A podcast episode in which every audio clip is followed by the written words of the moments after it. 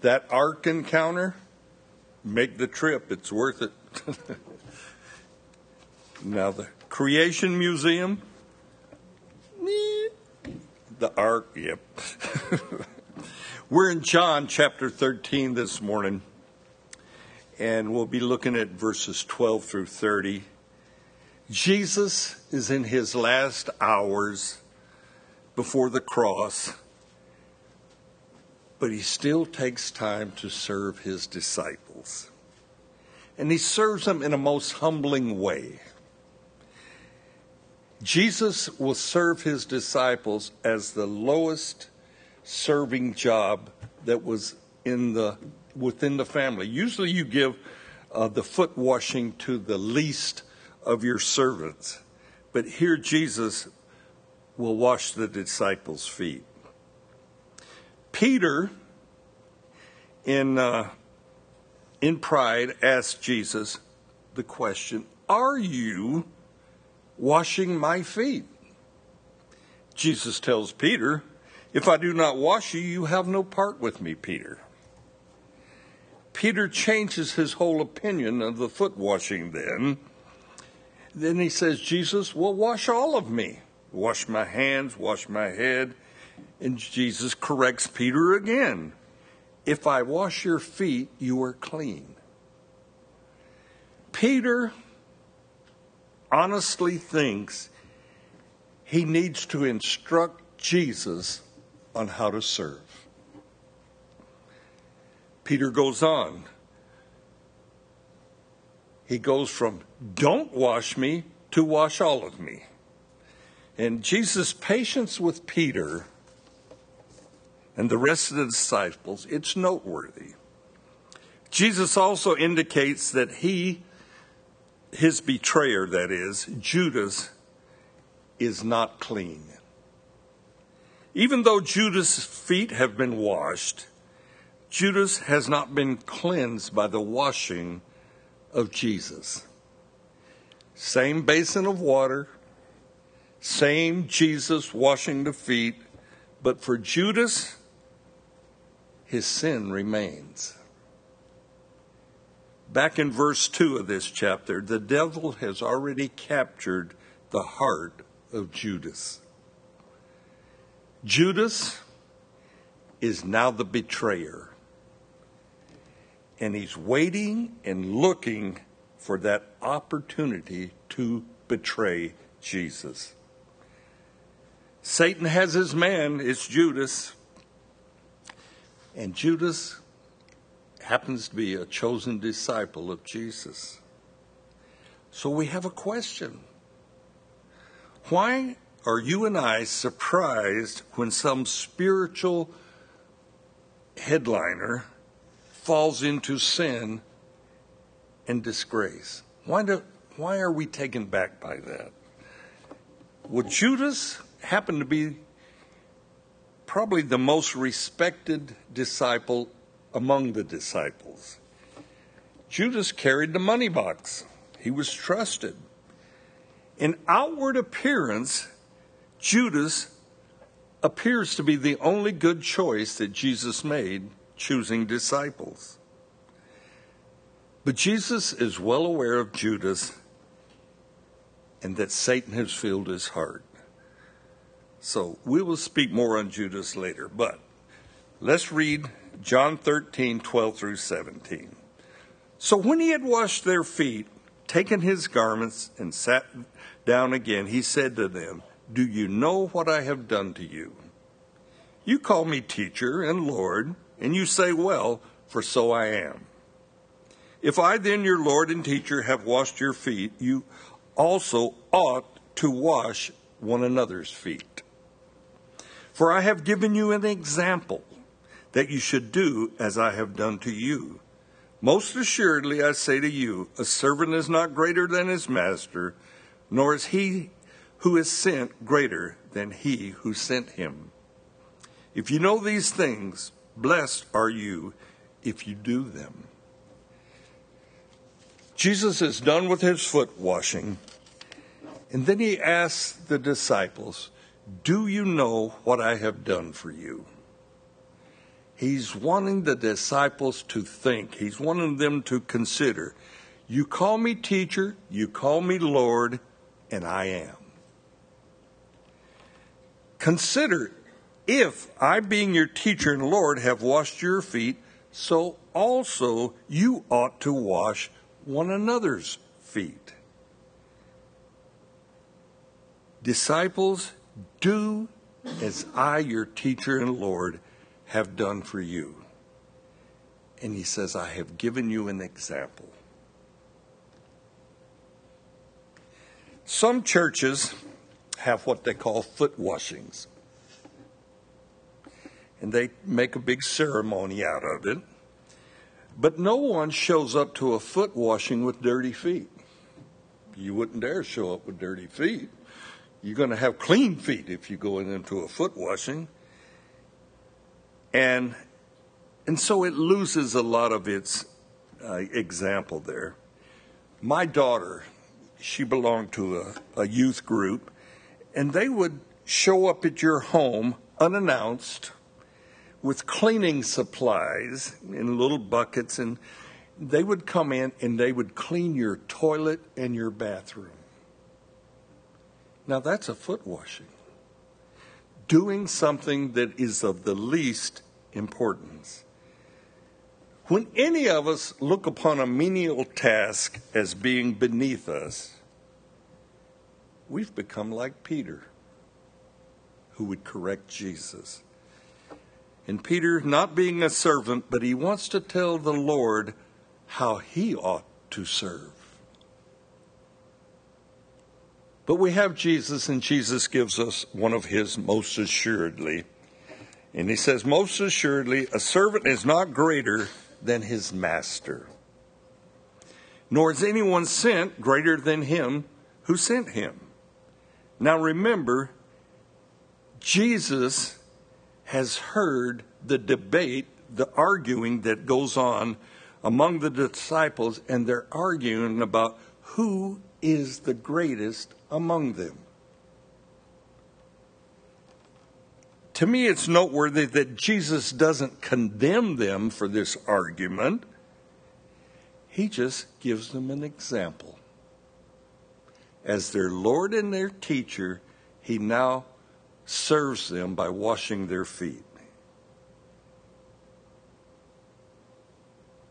For us to give or to serve in an inconspicuous way requires sometimes a little tact. You, you don't want to be recognized for what you're doing, but you want to serve. And so you have to give it a little behind the scenes thought sometimes. What did Jesus do? He washed feet that needed washing. He was the great teacher. And Jesus asked, asked the disciples, Do you know what I have done for you? He's saying to his disciples, if you recognize being a servant, serving, happy are you if you serve. Happy delighted, full of joy, if you serve. But sometimes our ego won't allow us to serve, will it? Because that would, as with the disciples, if I wash their feet, that means they're greater than I am, and so I won't wash. But Jesus loved his disciples enough to serve them. Serving gives us opportunity to demonstrate love. And there should be a chapter break here in this uh, 13th chapter, but I don't put into chapter breaks, so we'll continue. Verse 18 through 30. I do not speak concerning all of you, but I know whom I have chosen but that the scriptures may be fulfilled, he who eats bread with me has lifted up his heel against me. Now I tell you before it comes, that when it does come to pass, you may believe that I am. Most assuredly I say to you, He who receives whomever I send receives me, and he who receives me receives him who sent me. And when Jesus had said these things, he was troubled in spirit, and he testified and said, Most assuredly I say to you, one of you will betray me. Then the disciples looked at one another, perplexed about whom he spoke. Now there was leaning on Jesus' bosom one of the disciples whom Jesus loved. Simon Peter therefore motioned to him to ask who it was of whom he spoke. Then leaning back on Jesus' breast, he said to him, Lord, who is it? Jesus answered, It is to whom I give a piece of bread when I have dipped it. And have dipped this bread, he gave it to Judas Iscariot, the son of Simon. Now, after the piece of bread, Satan entered into uh, him. Then Jesus said to him, What you do, do quickly. But no one at the table knew for what reason he had said this to him. For some thought because Judas had the money box that Jesus had said to him, Buy those things we need for the feast, or that he should give something to the poor. Having received the piece of bread, he then went out, and immediately it was dark. Jesus tells his disciples and us Scripture must be fulfilled. He has to be betrayed. Jesus says, I know whom I've chosen. But he says, He who eats bread with me has lifted up his heel against me. Jesus is telling of the future. He's prophesying about the future and he's prophesying about how Judas will betray him. But he's doing and he's foretelling this because he wants the disciples to believe that he knows what's going to happen and he's telling them what's going to happen. Jesus will soon go to the cross, and his betrayal is not a surprise to him. For Jesus now says, One of you will betray me. Jesus is demonstrating to his disciples that he has complete knowledge of what's going to happen. However, this, this puzzles the disciples, and Peter he motions to John and he asks, he says, Ask Jesus who it is. Now, I wonder how did he motion to John? Do you ever wonder about those guys? well, you know, a little, you ask him, man. and John says, Well, who is it? And he says, When I dip a piece of bread, I will give it to the betrayer. Now, it was a common custom in that society, in that culture, that whoever you presented this bread to after you had dipped it was the honored one at the meal. Jesus is actually honoring Judas, his betrayer. And at this moment, the door is still open for Judas to repent. Verse 27 But after the morsel of bread was received and eaten by Judas, Satan entered Judas. Judas's time for repentance, it's over. In that moment, Judas could have gone either way. He could have repented or he could have betrayed. But the moment now has passed him. And Jesus, in full knowledge and control, tells Judas, Go do what you must do quickly. And this is strictly between Jesus and Judas. The other disciples, they don't understand what is taking place. Go and do what you must, Judas. Do it. Judas has passed his moment or his time of grace. We don't see that happening often in Scripture, but for Judas, he blew right through his time of grace. Repentance belongs to God. He tells us that. And Judas has found no place for repentance.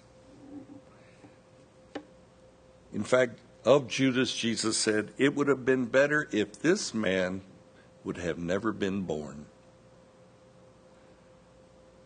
And the disciples, they're sitting there at this meal, but they don't understand all the discourse that's going on between Jesus and Judas when Jesus said, Go do what you must.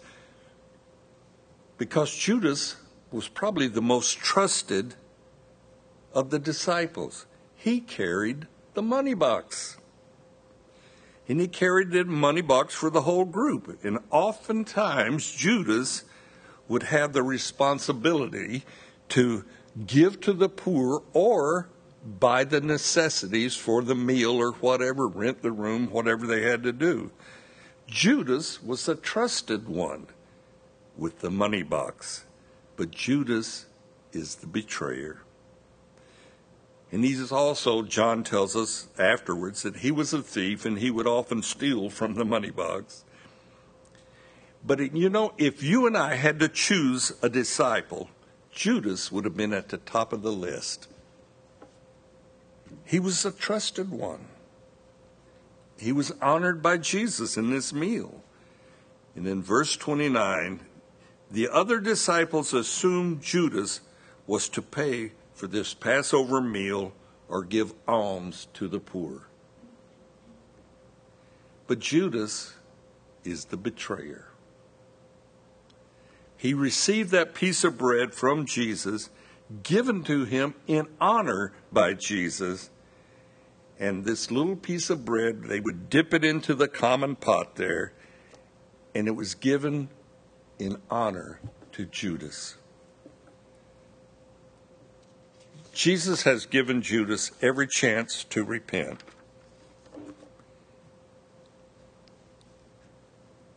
Satan has entered his heart, but there's no turning back for Judas. His betrayal is right before him. And Judas knew that Jesus knew what he was about to do. Judas knows that Jesus is on to him. Yet he still betrayed the Son of God.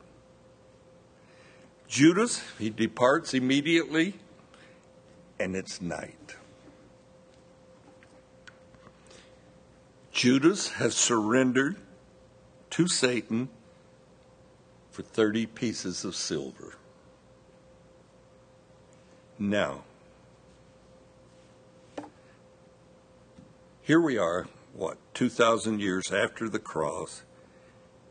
Think how Judas must be haunted by his betrayal. He has to be saying to himself, Why was I so deceived?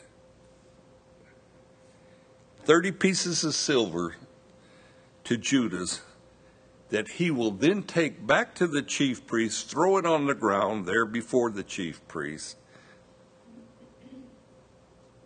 when guilt overcomes him. He's overcome with guilt. And he kills himself. He hangs himself. Judas's sin of betrayal had a price. It wasn't 30 pieces of silver, it was his own life. He could no longer live with himself for what he had done. And there you have it. Death is the wages of sin. And it's demonstrated very vividly through Judas, who could not bring himself to repent. And you hear me often say, repentance is good because we're allowed to repent. We do not have to continue in our way of sin. Repentance means to turn from the sins, change your ways. That is true repentance. Let me get you to stand. We'll close in prayer.